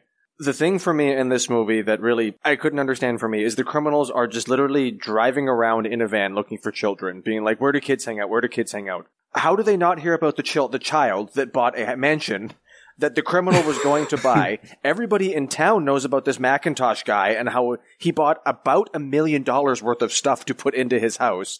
And they're just driving around looking for children when literally everybody else in town is like, wow, look at this guy. They're shooting in Austin. Why they didn't just make it Austin, I don't know. Because if it was Austin, at least you can say this is a city of 2 million people. I don't know exactly how big Austin is, but it's very big. Sure, you're not going to know everything that's going on, but this is Hillside, Indiana. Hillside, Indiana, Mhm. which I looked up is a town of like 10,000 people. So clearly my this is not representing that. But even if it's supposed to be, oh, it's a different hillside, there isn't, other than Indianapolis, there's, there are not big cities in Indiana. Like, so this is not a big city under any kind of fictional reality. So yes, everyone in town is at this fucking house, and yet they're driving around an empty town looking for kids. And the one place Yeah. they don't look is the kid who bought a mansion. The, the, the kid who bought the mansion he was going to buy. The scene when he's moving in, his dad's just like, Preston, what do you what what are you doing here? What's all this stuff? And he goes, Oh, I work for Mr. McIntosh. His dad's like having this conversation like it's an actual logical conversation to be had. That's the best part. Because He told his son that, you know, you got to earn your way. yeah, the best part, he's like on the top of this this castle in one of the turrets with a with a megaphone, basically barking orders at people. And yesterday he was just like playing in his room, and his dad's just like, "What are you? What's going on over here, son? What's happening?" and he's like, "I got a job working for Mister Macintosh." Oh, okay. Well, I can't get out of my driveway. like that's his that's his only question. This That's his only 11-year-old concern kid about that whole is thing. now the is now the boss of what appears to be hundreds of. Overnight. Yeah. his dad doesn't It's question just it. like, oh, that's new, interesting. He's really doing Yeah. well for himself. I don't remember you having that many employees before. I don't remember you having that many employees yesterday. have you always have you always worked for Mister McIntosh? so. So then the so then the kid goes on the date with the thirty-five year old woman. also so dumb. It wasn't. It wasn't dumb. It was creepy. Fuck, is it creepy? She's in she's in a cocktail dress. There's no two different views of what's going on. She is dating an 11-year-old boy, presumably as part of her FBI undercover routine. Can you imagine this getting out? Can you imagine Fox News what they would do with the story of an FBI agent that seduced an 11-year-old boy in order to get information? This is also. This is the other. As we said, the mom exists basically for sex jokes. When the little boy leaves his house, he says, "Anyway, I got a date with like a hot brunette," and the dad like looks at the boy and goes, "You lucky dog." And I'm like, the dad's perving over a woman he doesn't know exists, and the mom is there to just shoot dad a dirty look. I know. They have a terrible marriage. Yeah, and you have this like awkward dinner where the boy, um, basically, I think he might have just like read the game before he went on this date with the girl. Uh, he orders, well, he orders her a salad. Um, he says she'll have the salad. I was like, "Is this the '90s?" And yeah, woman gotta have salad. Uh, I don't want to keep listing these things. Again, going back to the terrible pre-dinner dinner scene, because he said he's ha- what, wait, why is he having supper with his family before he goes and has supper? He's a busy man, okay? Preston has a lot going on. There's a lot of plate spinning. But Preston says to his dad, um, "I'll run by your business plan 442 by Mister McIntosh." oh yeah, that's how that's why his parents will allow him to go out on this date with this 35-year-old woman because he promises that he'll get McIntosh to invest in his father's proposal. Plan 442 or something like that? But Yeah. it's never referenced how Preston knows about it. It's never referenced what it is. It's never brought up again. I'm pretty sure it's another financial embezzlement scheme. Ah, yes.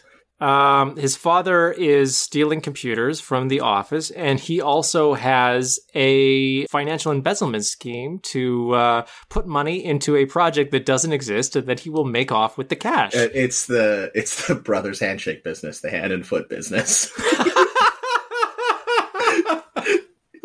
and they're the owners, so they're the Yeah. ones going to be holding the bag. He's going to make Yeah. off with the cash.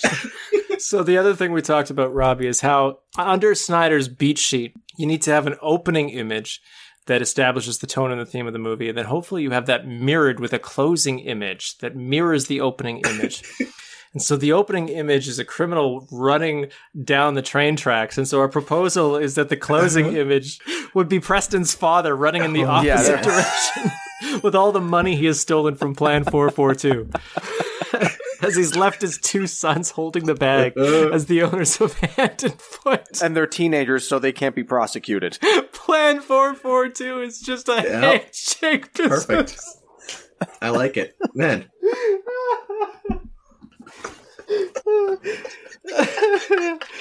Okay.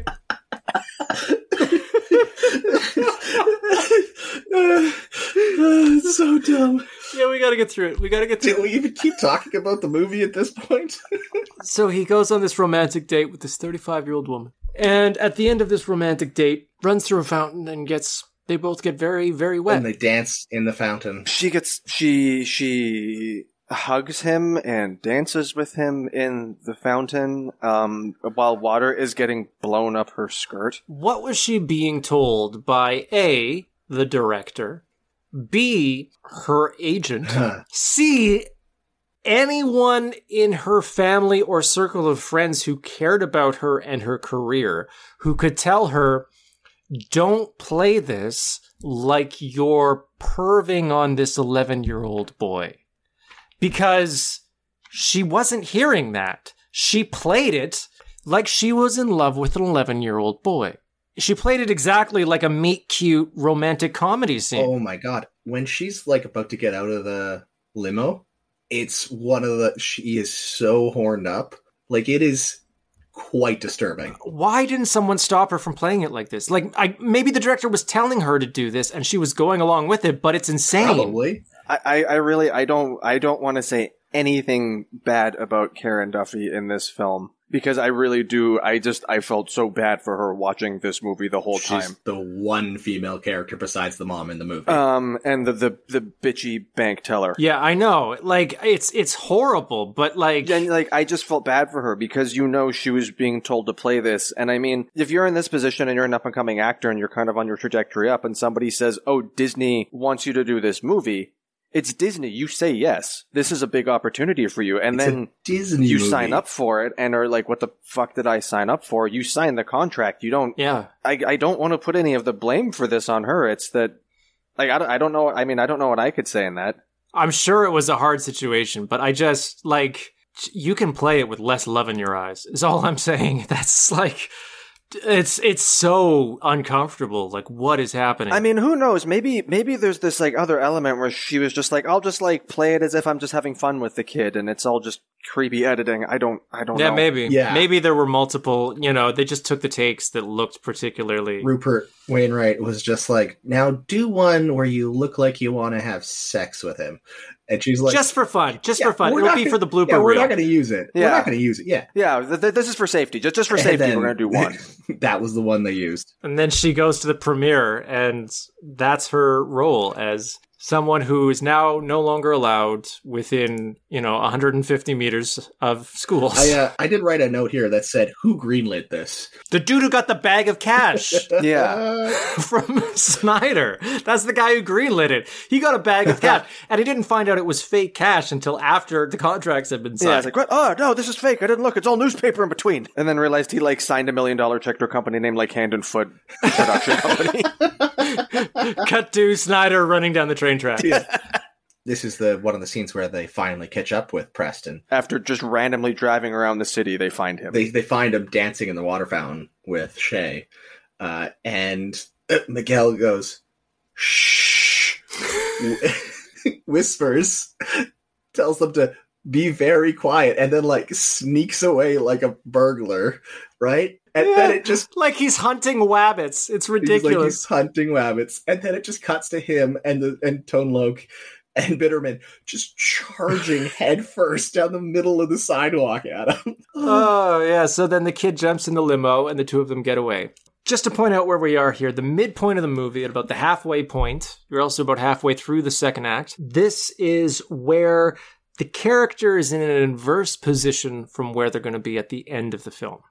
So again, I'm referencing Snyder's Beach. Scene. Mm-hmm. So at the end of the film, the kid doesn't have money and he doesn't have the girl. The midpoint of the film, he's at a high point. He has all the money and he has the girl. All right. This is as good as things get for him from the perspective of before he learns any lessons. And then you get the turn because then as you move into act, the second half of act two and the second half of the movie, you have the bad guys closing in. And that's exactly what happens here. Right after his high point, the bad guys show up. It's literally in the same scene.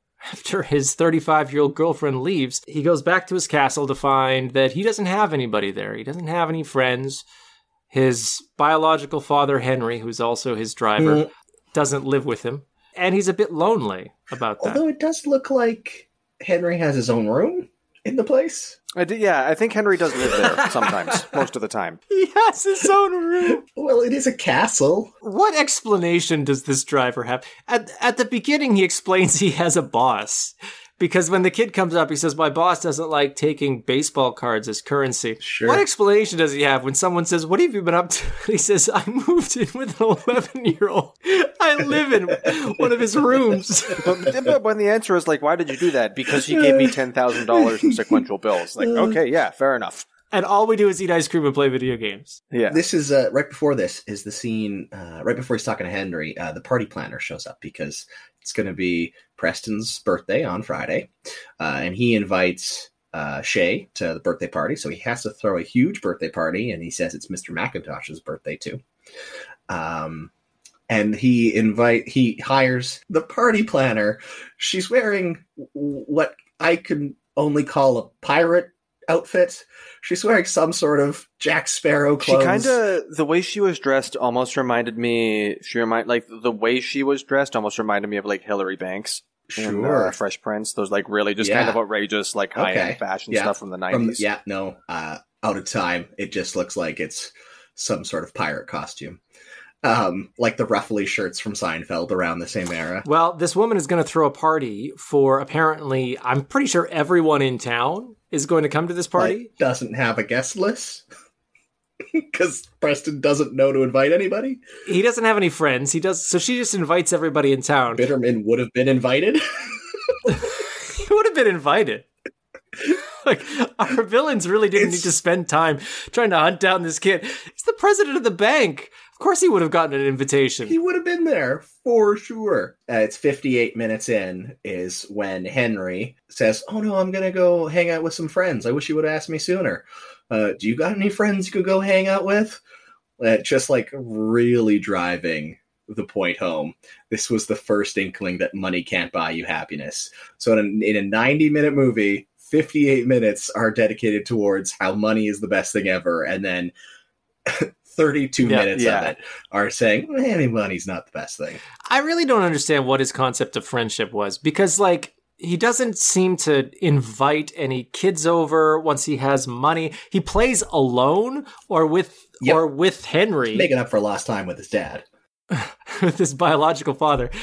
Butch shows up and he throws him out, which makes a little bit of sense if you're like, oh, well, you know, if you weren't going to be friends with me when I was poor, I'm not going to be friends with you now. Except he's paying Henry. It's not like Henry is a good friend. Did uh, did Butch have a costume change throughout the whole film? I don't think he did. I think he was wearing the exact same outfit the whole way through.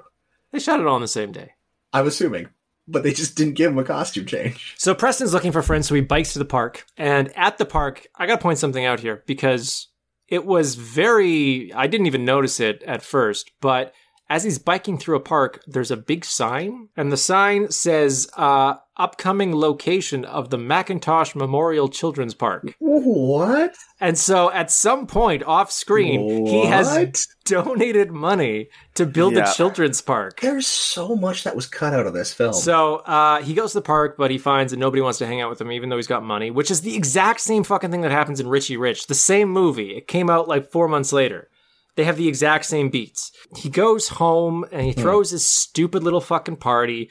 I'm getting so sick of talking about this movie. I'm sorry. yeah, he gets chased by the bad guys. The, the bad guys find him in They the chase park. him again and he gets away again. They don't just chase him; they drive their car through the park, almost killing several children. And this is the part of the movie I said, no one calls the cops. Yeah. There are payphones everywhere. It's the '90s. Cops would just be hanging out. Yep. Law enforcement do not exist in this movie when this car drives through a park attempting to clearly murder a and child. it is Quigley's car. We're assuming it's registered to him because he was going to buy the house in his own name, and he crashes it and just we assume leaves it on top of four cars. Just remember, the whole movie started because Quigley was so afraid of cops finding out that he ran over this kid's bike that he gives the kid a blank check and then runs off. And at this point, he is now driving through the park, running over children, and then crashes his car and doesn't seem to care it was. then um, the hand and foot guys, his brothers, go work for Mister Macintosh too. There's the scene where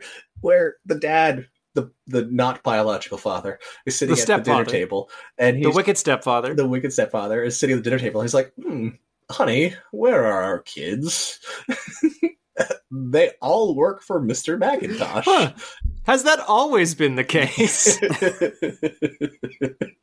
yeah, but the brothers they say uh, about Shay that she's just a gold digger because all women are gold diggers, pretty much. There's only one female character in this whole film, and she's terrible because she's just interested in the Mr. McIntosh for the money.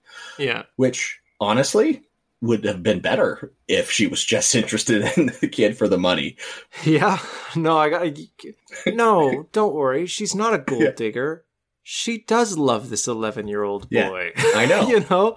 Like, what? what is what is this thing? Okay. Ah. and like ev- everybody hits on her, and like I have like this movie goes out of its way to be shitty to this yeah. character. of No, I know. We're at the party. Uh, Preston realizes he doesn't know any of these literal adult strangers that got invited to his birthday party because why would he? he didn't invite any of his, we'll go with acquaintances from school because like, why would he? Bankers Yeah. and shit. Yeah. And so he's not having any fun. And the party planner comes up to him and says, Bitch, better have my money, basically. Uh, and so he goes up, up to his room, which is where you got that screenshot, Shawn, of the list of finances. I don't know if you want to talk about that now or, or later. Yeah, I do. I do. So he opens up his accounting software, and his accounting software keeps track of all of his expenses. And so I took a screenshot of those expenses, and I'm just going to go through them a little bit here. He spent $23,000 on his security system.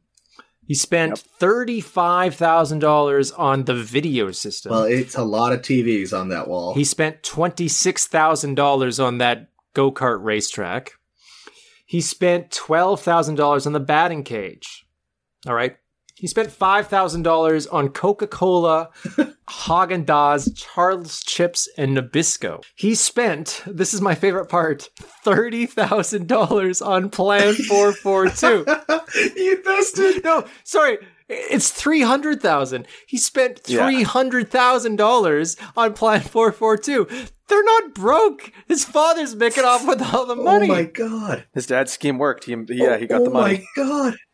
Why is this not referenced in the film at all? Because the original end of the movie is the father making off with the money and pinning pinning it on his biological sons. Their handshake company. yeah, And here's the Mac Kids Park, forty thousand dollars I like that the city took forty thousand dollars in cash, no questions asked, from a built a little boy. yeah. A little boy walks up to the city with forty thousand dollars in cash, and then they're like, "Sure, we will take your forty thousand dollars, little boy."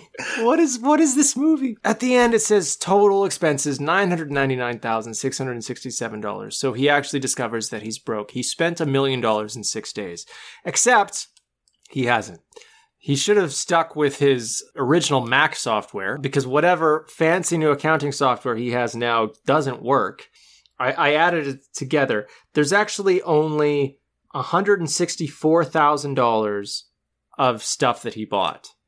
And then there's 300,000 for the house, 300,000 that his father took, and 40,000 for the park, but that's still doesn't add up to 999,000. It's funny because you sent me that list and I added it up, and I was like, "There's no, he's got, he's got like two hundred fifty thousand dollars left somewhere." The movie couldn't even figure out how to spend this much money. It's like Brewster's Millions, except for the fact that he didn't send, spend all the cash. They're just like, fuck it. Uh, let's. Uh, we got to get to the end of this movie. We're we're getting close to Yeah. ninety minutes, people. Let's just say he spent it all now. we'll cut away really fast. No one, no one will be able to take a picture of this. Maybe his father took that too, and then Yeah, cooked the books. Preston just hands his dad three hundred thousand dollars in cash. and his dad takes it. the dad is an asshole. We, we, this this has been established. Yep. Yeah, where he took a cash investment to invest into his other son's business with computers he stole from work. None of his children will be charged because they are all minors. He will get away scot free. It is a perfect representation of American capitalism. I have to say. This is the scene where the dad pours his heart out to the back of a chair to a total stranger, basically saying, and I wrote this down. All of a sudden, money has become so important to Preston. All of a sudden? Are you kidding me? Like, that's the only thing he's ever taught his family. It's the only thing he cares about. Yeah.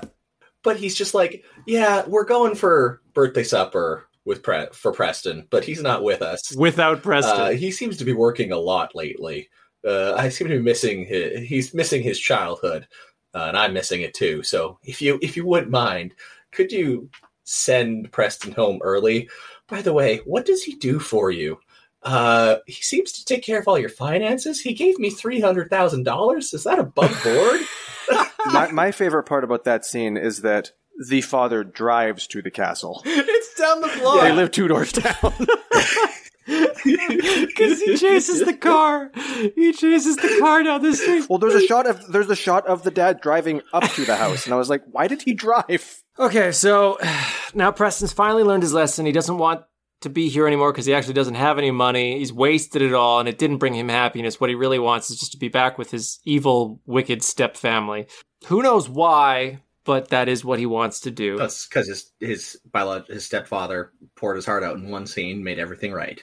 That's in that's in uh, Snyder's uh, script writing process. We're assuming. Okay, so right now we are at the Dark Night of the Soul. This is the lowest point of the character. It is the break into Act 3, which is exactly what's coming up because Act 3 is just Home Alone. He goes downstairs and he tells everyone in the party to leave because he, well, he basically says, I don't have any money to pay for this. And then the party planner tells everyone to leave. Yeah. Stop having fun, everybody. There's no money to pay for this, so everybody go home. And so that everyone takes the presents they brought. And then they tore the wig off of the party planner. Yeah, that is a thing that happens. Somebody pulls the wig off the party planner. I was like, I was, a little added note of, oh, good. Well, at least they were. No, I don't even want to say at least they were, but I was like, oh, okay, so the script went out of its way to be shitty to another woman for no other reason. Oh God, what a this is this this thing. All right, so And then, yeah, we, we get the Home Alone hijinks where everyone leaves the party. The criminals and the bank owner show up, and the bank owner says, "Hey, hey, wait a second, wait a second. This kid's actually set you up perfectly. Just become Macintosh. Nobody knows what it looks like, but everyone knows it exists. You just slide into this life. You've already got all this stuff. You've already got the house. You could be mayor for some reason. Yeah, you could you could be mayor. to be fair, he is a philanthropist. He did buy a park for children. Fair. but he also invested four hundred thousand dollars in a handshake business. And anyway, the kid runs away. Um, All right, okay. I, I can't I can't deal with this movie anymore. I'm totally this this thing is is ending. Uh, so Home Alone Yeah. happens. so this is actually the most amount of notes I've ever taken for a film for this podcast. Wow. Blank check. I wrote so wow. many. Okay, go through them. So they, they use, as he said, Home Alone, that, but in this case, they use all of the material possessions that he bought to get into hijinks. Capitalism pays off. Um, but how is how is Preston all over that house? There's no continuity. There's no like setup of where things are. There's no spatial awareness in this. It's like uh, he's he's under a table one second, and then Miguel Ferrer is flipping over tables, and the next he's up in a tree with the boxing gloves like literally it's cut from one shot to the next and he's somehow magicked his way up to the top Well, in Home Alone, Macaulay Culkin plans like all day to like have this entire setup and system about how he's going to outsmart these criminals with one, you know, device after another. Th- none of this is planned. They literally surprise him in his office and then he runs outside and proceeds to home alone them somehow. Like he's just got it all set up. capitalism I don't know. I don't care. I don't really care. They're just saying, let's do Home Alone. So they do Home Alone for 15 minutes until eventually he out Home Alones them, and then the Home Aloning is over. Congratulations. the cops show up the fbi shows up they pull out their guns right and they say okay wait what the hell is going on here because they don't actually Well, they come to arrest Macintosh. Macintosh. right? But they're just like Yeah. what the hell is happening here? Biderman what are you doing there? Who, who's juice? Tone Loc what is going on. And then they're like okay who's this fbi most wanted criminal miguel ferrer? They they don't clock they him. don't clock him. He says i'm mr macintosh.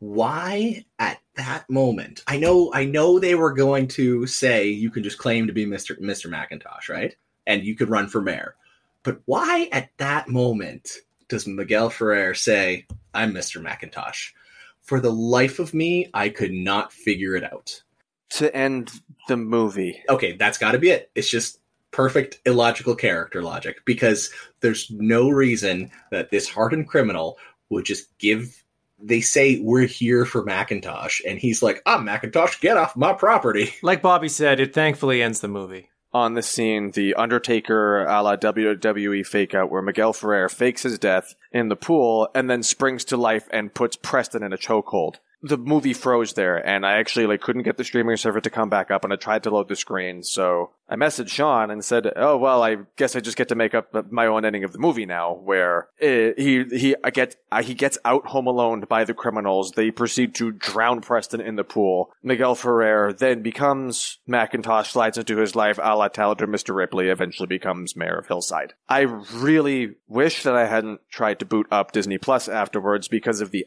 actual ending for the film that we get. Is so much more immoral than what you just described. Yeah. What you just described would have been a fitting ending where he starts a new life, a tabula rasa, a blank check, if you will, Yeah. as this Macintosh. Nice. But no, instead what we get Oh, Robbie, what is it? Shay Stanley, which happens to be her real name. The undercover FBI agent went undercover using her real name. She says to Preston, you know, not all of what we did on our date was fake. And then says, come talk to me in 10 years.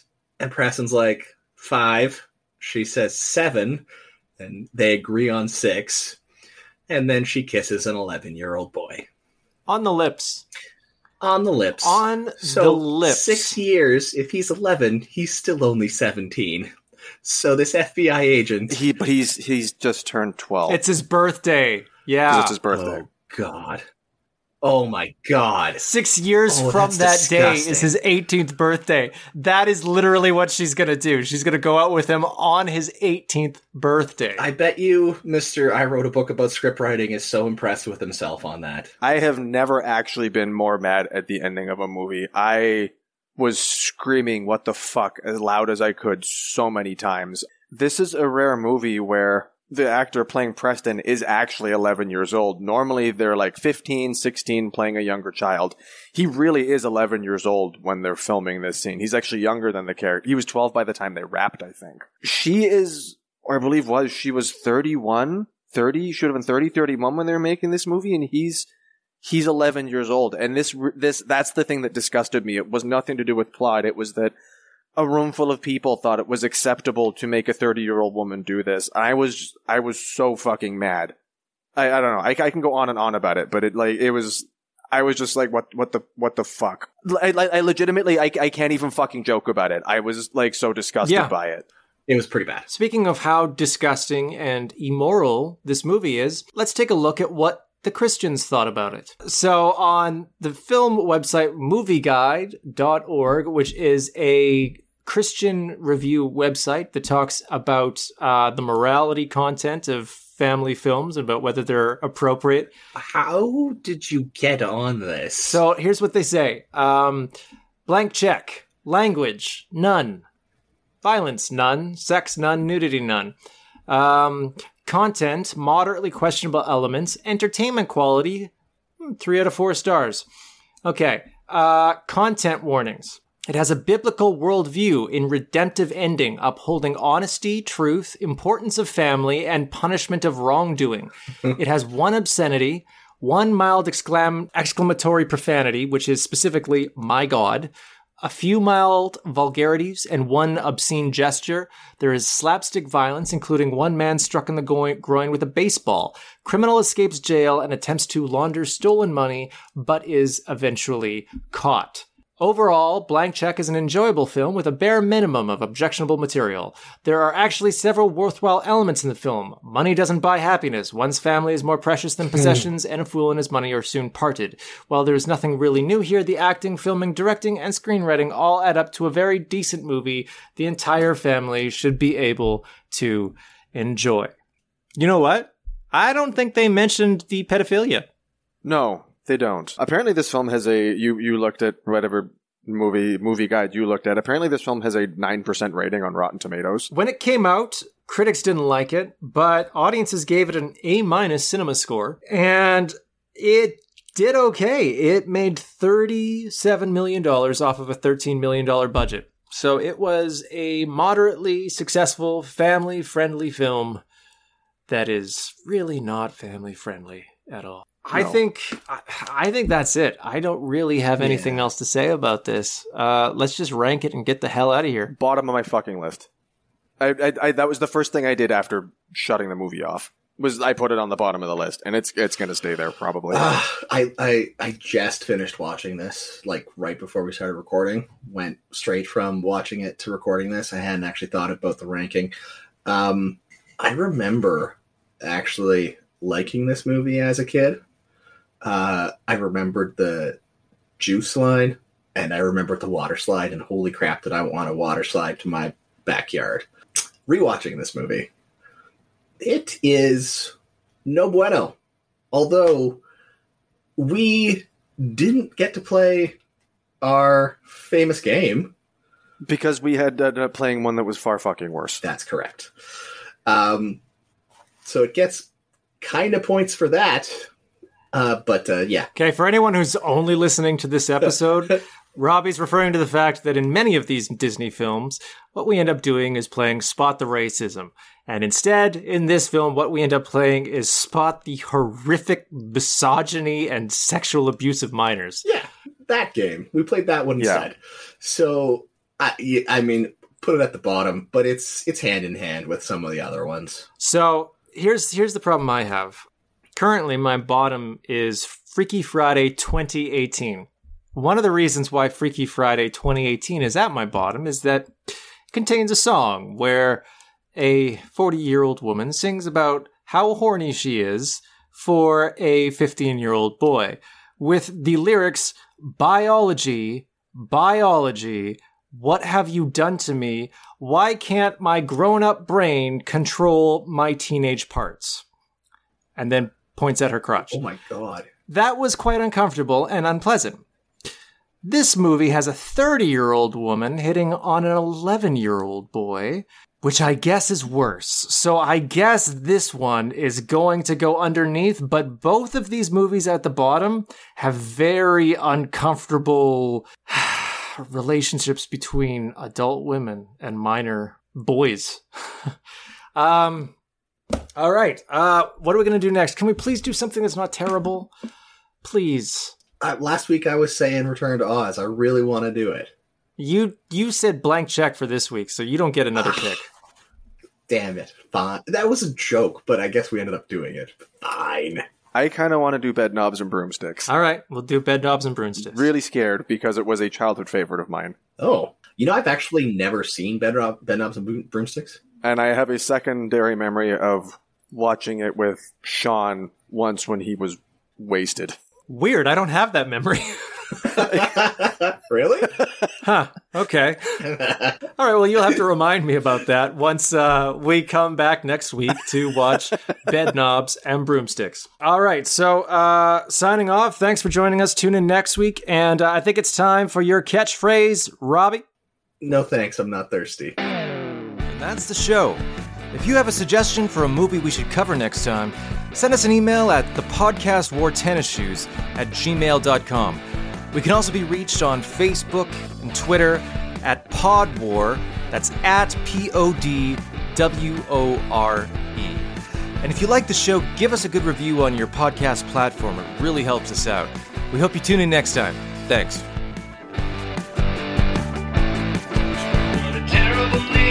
show.